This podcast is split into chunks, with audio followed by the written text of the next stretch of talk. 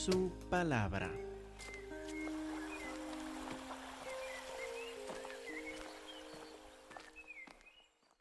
Que Dios les bendiga, hermanos. Es un privilegio y un gozo poder estar juntos alabando a nuestro Señor Cristo Jesús. Hermanos, estamos hoy en Primera de Juan, capítulo 5 y versículo 9. Dice la palabra de Dios: si recibimos el testimonio de los hombres, mayor es el testimonio de Dios. Porque este es el testimonio con que Dios ha testificado acerca de su Hijo. Miremos primero la primera sección, si recibimos el testimonio de los hombres. Pues recientemente en nuestra casa, Janet y yo tuvimos un problema con la camioneta. Pues que se desgastaban las llantas de la camioneta de forma desigual. Entonces nos quedábamos con llantas que en una parte pues estaban bien y por la otra ya estaban muy desgastadas y no pudimos encontrar la razón. Porque es bastante costoso comprar nuevas llantas cada de vez en cuando. Entonces hablamos con nuestro mecánico, un señor en quien confiamos mucho en cuanto a las cosas de la mecánica de por 20 años. Él nos dio su opinión, pero como que no nos ayudaba, no estábamos convencidos. Janet llevó la camioneta a otro taller y allá dieron otra opinión y luego topamos con otro taller también, pasando los meses, ¿no? Y hicieron una alineación de la camioneta. Y nos dijeron, parece que las personas que hicieron la alineación antes no lo hicieron correctamente. Que ellos, tal vez a propósito, no podemos decir nada, habían dejado algunos tornillos sueltos que debían haber estado apretados y pues por esto se van desgastando las llantas de la camioneta. Entonces estábamos, pues, qué interesante. Llevábamos antes la camioneta para una alineación a un lugar donde venden llantas. Y tal vez tendría sentido el hecho de que pues no ajustan bien las cosas, no hay una buena alineación para poder luego vendernos más llantas. ¿Quién sabe? Pero fíjense como en esto, cuánto dependemos del testimonio de los hombres. Y con los carros, especialmente si nosotros no tenemos mucha experiencia en la mecánica, dependemos del testimonio de los hombres en cuanto a arreglar y ajustar los motores de nuestros carros. O piensen con los médicos. Se queda enfermo y es algo que pues tiene que ir al médico para que le den un chequeo y vamos a decir que el médico dice, no estoy convencido que puedo determinar lo que es. Después de recetarle una y otra medicina, entonces dice, no, es tiempo que vaya un especialista. Vamos a un especialista. Y nos mira y dice, no, todavía no estoy seguro, quiero consultar con otros especialistas también. Y pasan los meses, estamos esperando y alguien nos llega y dice, pues mire, no se puede confiar en los médicos. Ellos están todos entrenados en lo mismo. Si quieres ser sanado de esta enfermedad, hay que tomar té de manzanilla. Porque el té de manzanilla sirve para todo. Y luego otra persona dice, no puede ni té de manzanilla, solo con la oración al Señor. Entonces escuchamos de varias partes opiniones, testimonios diferentes. Parecen tener su validez y pues nos receta algo el médico, lo tomamos, o nos sugiere algo un hermano o una hermana de medicina natural, la tomamos también. Confiamos en el testimonio de los hombres que alguien eventualmente va a tener la razón. Y piensen en la inmigración. Uno quiere pues arreglar los papeles, uno quiere pues cambiar su estatus inmigratorio y tiene que hablar con un abogado. Y tiene que depositar dinero para hablarle y luego pasan las cosas, tal vez no las cosas no van como uno quería. Entonces otros dicen, no, pues escogiste a este abogado, por favor. Este es un ladrón. necesita hablar con este otro abogado. Entonces uno empieza a pensar, tal vez hice mal en contratar a este y fíjese bien en cuanto a los carros, en cuanto a la medicina, en cuanto a la inmigración. Confiamos en el testimonio de los hombres. Pagamos bastante por el testimonio de los hombres, ¿verdad? Pagamos aún por el testimonio de estos hombres para que nos digan qué está pasando en el carro, en el cuerpo, en nuestro estatus inmigratorio. Igual como dice Primera de Juan 5:9, si recibimos el testimonio de los hombres, ¿recibimos el testimonio de los hombres? Oh, sí. Hasta pagamos mucho por el testimonio de los hombres. Si recibimos el testimonio de los hombres, mayor es el testimonio de Dios. Juan tiene unas buenas noticias. Hay alguien cuyo testimonio podemos confiar. Tal vez con un abogado, con un médico, con un mecánico, podemos tener nuestras dudas. Recibimos el testimonio, pero a medias. Pero hay alguien cuyo testimonio es verdadero siempre, que en su testimonio nunca ha fallado, ni ninguna vez fallará. Y este es el testimonio de Dios. Y Dios no cobra nada por este testimonio, ni un centavo. Este testimonio gratis, verdadero, acertado, que este Dios es mayor que el testimonio del mecánico, del médico y del abogado. Es de más importancia. Imagínense si recibo testimonio, los consejos de alguien por el carro, por mi cuerpo, por mi estatus inmigratorio. Dios da su testimonio sobre nuestra vida eterna. Algún día el carro se va a desgastar. Algún día este cuerpo se va a desgastar. Algún día no va a importar mi estatus inmigratorio porque voy a estar enterrado 6 pies bajo la tierra en el lugar que sea y no me va a importar. Pero Dios nos da el testimonio para nuestra vida eterna. ¿Y dónde vamos a estar por toda la eternidad? Dios, de forma gratis, nos ha dado el testimonio mayor que cualquier otro testimonio que hay.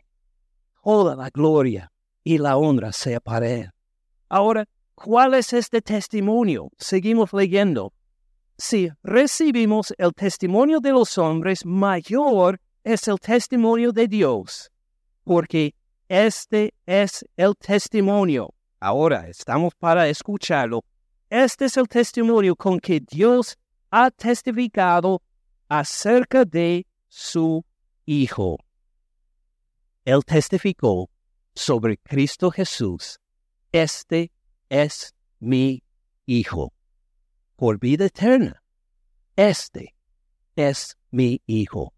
Ahora, ¿qué significa el hecho de que Jesús es el Hijo de Dios? ¿Por qué importa tanto este testimonio que Jesús es el Hijo? Bueno, ya lo vimos hace unos capítulos en 1 de Juan, pero vamos a repasarlo brevemente para ver la importancia del hecho de que Jesús es el Hijo. Miremos con un dedo en 1 de Juan 5:9, miremos otra vez el Evangelio de Juan, Juan 1:18. A Dios nadie le vio jamás. El unigénito Hijo. ¿Se acuerdan lo que significa este título unigénito que vimos hace un mes y medio, hace 2 meses? Unigénito, el único. Uno excepcional, uno exclusivo. No hay otro Hijo de Dios, no hay ningún otro como Él. El unigénito Hijo está en el seno del Padre, está en lo más cercano al Padre. Fíjese, nosotros nunca hemos mirado al Padre, nunca lo hemos visto. Jesús estaba en el seno del Padre, lo más cercano, en una relación estrecha, la más estrecha posible con el Padre. El unigénito Hijo le ha dado a conocer. Jesucristo ha declarado, ha expresado en sus palabras, en sus acciones, en sus milagros, sus enseñanzas. Él ha declarado quién es el Padre y cómo es Él. ¿Hay otro que puede decir, yo he revelado al Padre a ustedes? Nadie más, sino el unigénito Hijo.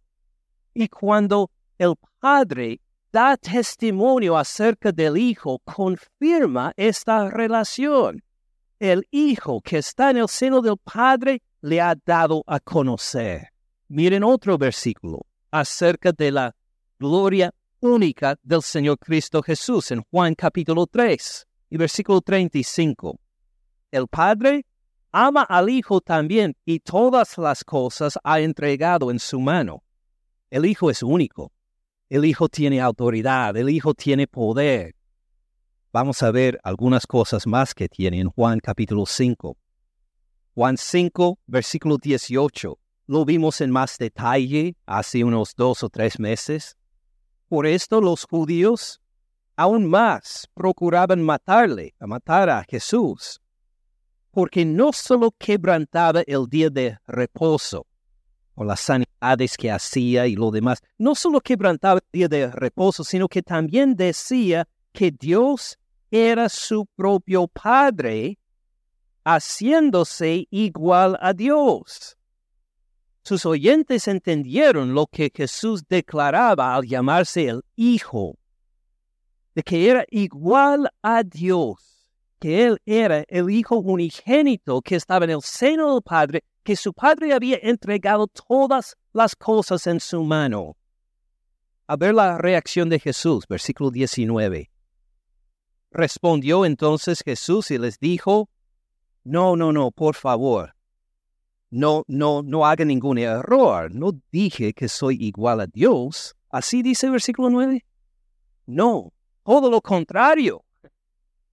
No solo dice que de cierto les digo que, como veremos, es igual al Padre, sino que lo subraya, lo pone en luces brillantes para decir, tienes razón. De cierto, les digo, no puede el Hijo, en referencia a sí mismo, hacer nada por sí mismo, sino lo que ve hacer al Padre. ¿Entienden lo que quiere decir? Todo lo que hace Jesús viene directamente de acuerdo con el Padre. No dijo que, pues, a veces puedo alcanzar algo que sea semejante al Padre, gloria a Él. Dijo, todo lo que hago va de acuerdo con el Padre. No puedo hacer nada que no sea algo que no ha hecho mi Padre. No hace nada por sí mismo, sino lo que ve hacer el Padre, porque todo lo que el Padre hace, fíjense bien, todo lo que hace el Padre, también lo hace el Hijo. ¿Cómo? Igualmente. Todo lo que hace el Padre, piense en cualquier cosa que hace el Padre, el Hijo lo hace igualmente. Subraya, pone luces brillantes alrededor para decir, sí, soy igual al Padre. Versículo 20. Porque el Padre ama al Hijo y le muestra todas las cosas que Él hace. Fíjense, los dos no están en competencia.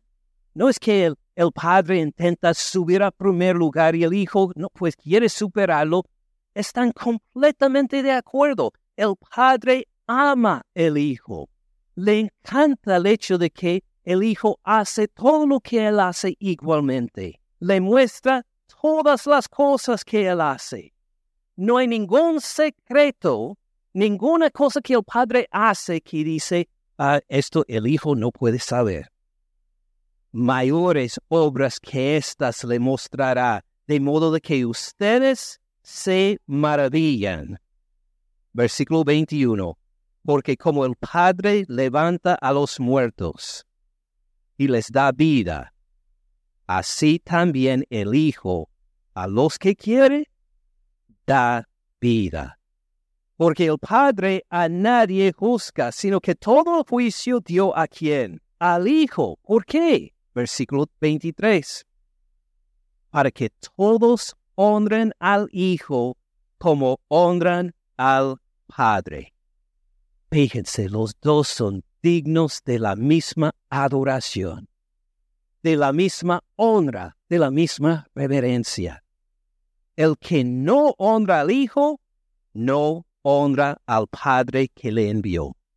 No hay otra opción. No es posible decir, sí, honro al Padre, pero no acepto al Hijo. Imposible. Al honrar al Padre, hay que honrar al Hijo también. Tiene sentido. Ven cuán importante es este título, Hijo de Dios. Habla de una relación exclusiva que tiene el Hijo con el Padre que nadie más tiene. Una relación de igualdad entre Padre e Hijo. Podemos volver a 1 de Juan 5, versículo 9. Si recibimos el testimonio de los hombres, pues sí, esto recibimos frecuentemente. Si recibimos el testimonio de los hombres, mayor es el testimonio de Dios. De más autoridad, de más poder es el testimonio de Dios.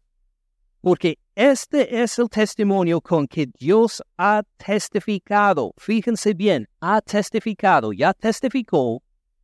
Y este testimonio sigue vigente de ahí en adelante. Ha testificado. No viene otro testimonio de parte de Dios. No va a cambiar de mente. Ya ha testificado acerca de su Hijo, Cristo Jesús. Dios mismo ha testificado. Ustedes en la escuela dominical vieron varios ejemplos. Testificó sobre él en su bautismo, en su transfiguración. Testificó sobre él por agua, por la sangre, por el Espíritu que vimos en los últimos domingos. Él testificó, este es mi Hijo. ¿Es un testimonio válido? Amén. Completamente válido, completamente 100% la verdad. El que cree en el Hijo de Dios tiene el testimonio en sí mismo. El que cree este testimonio, el que cree sí, Jesús es el Hijo de Dios, Jesús tiene esta relación con Dios de igualdad, esta relación exclusiva. El que cree, el que se identifica con que sí, esto es verdad, soy creyente en el Señor Cristo Jesús, tiene el testimonio en sí mismo. Expresión tan raro, ¿tiene el testimonio en sí mismo? ¿Cómo será esto? Pues tiene dos partes que hemos visto antes en esta carta. Una parte de que este testimonio está en nosotros viene por el Espíritu Santo. ¿Se acuerdan? Cuando uno tiene el Espíritu Santo, uno ha nacido de nuevo. Uno es nueva criatura. Dios hizo algo en uno. Uno que tiene este testimonio ya no es como antes. Ya ha sido transformado por el poder del Espíritu Santo. Tiene una genética espiritual dada por Dios, que fue cambiado de muerte a vida. ¿Se acuerdan de esto? Esta es una parte de tener el testimonio en sí mismo. Dios le ha hecho nacer de nuevo. Y hay una segunda parte, una reacción de esto de nuestra parte. ¿Qué hacemos en reacción a este testimonio de Dios, que Jesús es el Hijo? ¿Qué reacción tenemos al hecho de que hemos nacido de nuevo? Recibimos este testimonio. Decimos amén. Decimos gloria a Dios. Sí, Jesús es el Hijo. Con esto me identifico. Con esto me identifico con Dios. Con esto me identifico con toda la gente alrededor. Jesús es el Hijo de Dios. Solamente Jesús tiene esa relación única con el Padre. Tiene sentido. Todos me siguen. seguros. Entonces, puedo hacer la pregunta, el que cree en el Hijo de Dios, ¿usted cree en el Hijo de Dios? ¿Usted tiene esta fe segura en el Señor Cristo Jesús? ¿Tiene el testimonio en sí mismo entonces? El Espíritu Santo le ha hecho nacer de nuevo. Usted es nueva criatura en Cristo Jesús. Tiene una genética espiritual para poder continuar en relación con Dios y también lo ha recibido. Lo ha recibido gozosamente a decir, este testimonio que escuché, tal vez en esta iglesia, tal vez en el internet, tal vez en otra iglesia, este testimonio es el testimonio de Dios. Es el testimonio verdadero. Este testimonio sigo, este testimonio me define. Ahora el resto del versículo. El que no cree a Dios. El que no cree a Dios, ¿en qué sentido? El que no cree en el testimonio de Dios acerca del Hijo. Es decir, el que no cree en Dios, el que ha dicho, tal vez de esta forma, el que ha dicho, pues, sí. Todas las religiones tienen algo de la verdad. Si uno quiere ser budista, si uno quiere ser hindú, si uno quiere ser cristiano, si uno quiere ser, pues de la religión que sea, todas las religiones tienen algo acerca de la verdad. ¿Este es el testimonio de Dios? No. ¿Cuál es el testimonio de Dios? Este, Jesucristo, es mi Hijo. Él es el único por quien uno puede tener una relación con Él. Hay que honrarle a Jesús igual como al Padre. Cada religión tiene parte de la verdad. Este no es el testimonio de Dios. Entonces, uno que cree, en todas las religiones hay algo de verdad. Hay muchos mediadores, hay muchos caminos para acercarse a Dios.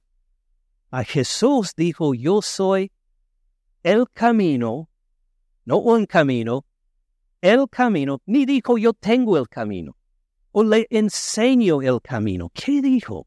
Yo soy el camino, no hay otro camino que Él. Yo soy el camino, la verdad y la vida. Nadie viene al Padre sino por mí. El que no cree a Dios. Es la persona que dijo este testimonio sobre el Hijo, no lo creo. Esta persona le ha hecho mentiroso a Dios. Esta persona que no recibe el testimonio acerca del Hijo dice, ¿saben qué? Yo sé mejor que Dios cómo son las cosas espirituales. Yo pues puedo juzgar a Dios, a determinar si el testimonio que ha dicho es verdad o no. Yo por mi parte, diría esta persona, digo que a todas las religiones tienen algo de la verdad. Jesús sí fue un profeta, fue un buen hombre, pero nada más. Y así uno no solo no cree a Dios, sino que declara en contra el testimonio de Dios, que dijo, este es mi Hijo amado, en quien tengo complacencia, a Él, oiga. Imagine, el Padre dijo, en vez de decir, óiganme a mí, que puede haber dicho, oigan a Él, oigan al Señor Cristo Jesús. Ven la autoridad del Señor Cristo Jesús. Entonces, uno que dice, no. Hay muchos caminos a Dios. Jesús es un profeta, es un hombre muy bueno y nada más. Lo que sale de la boca es Dios es mentiroso.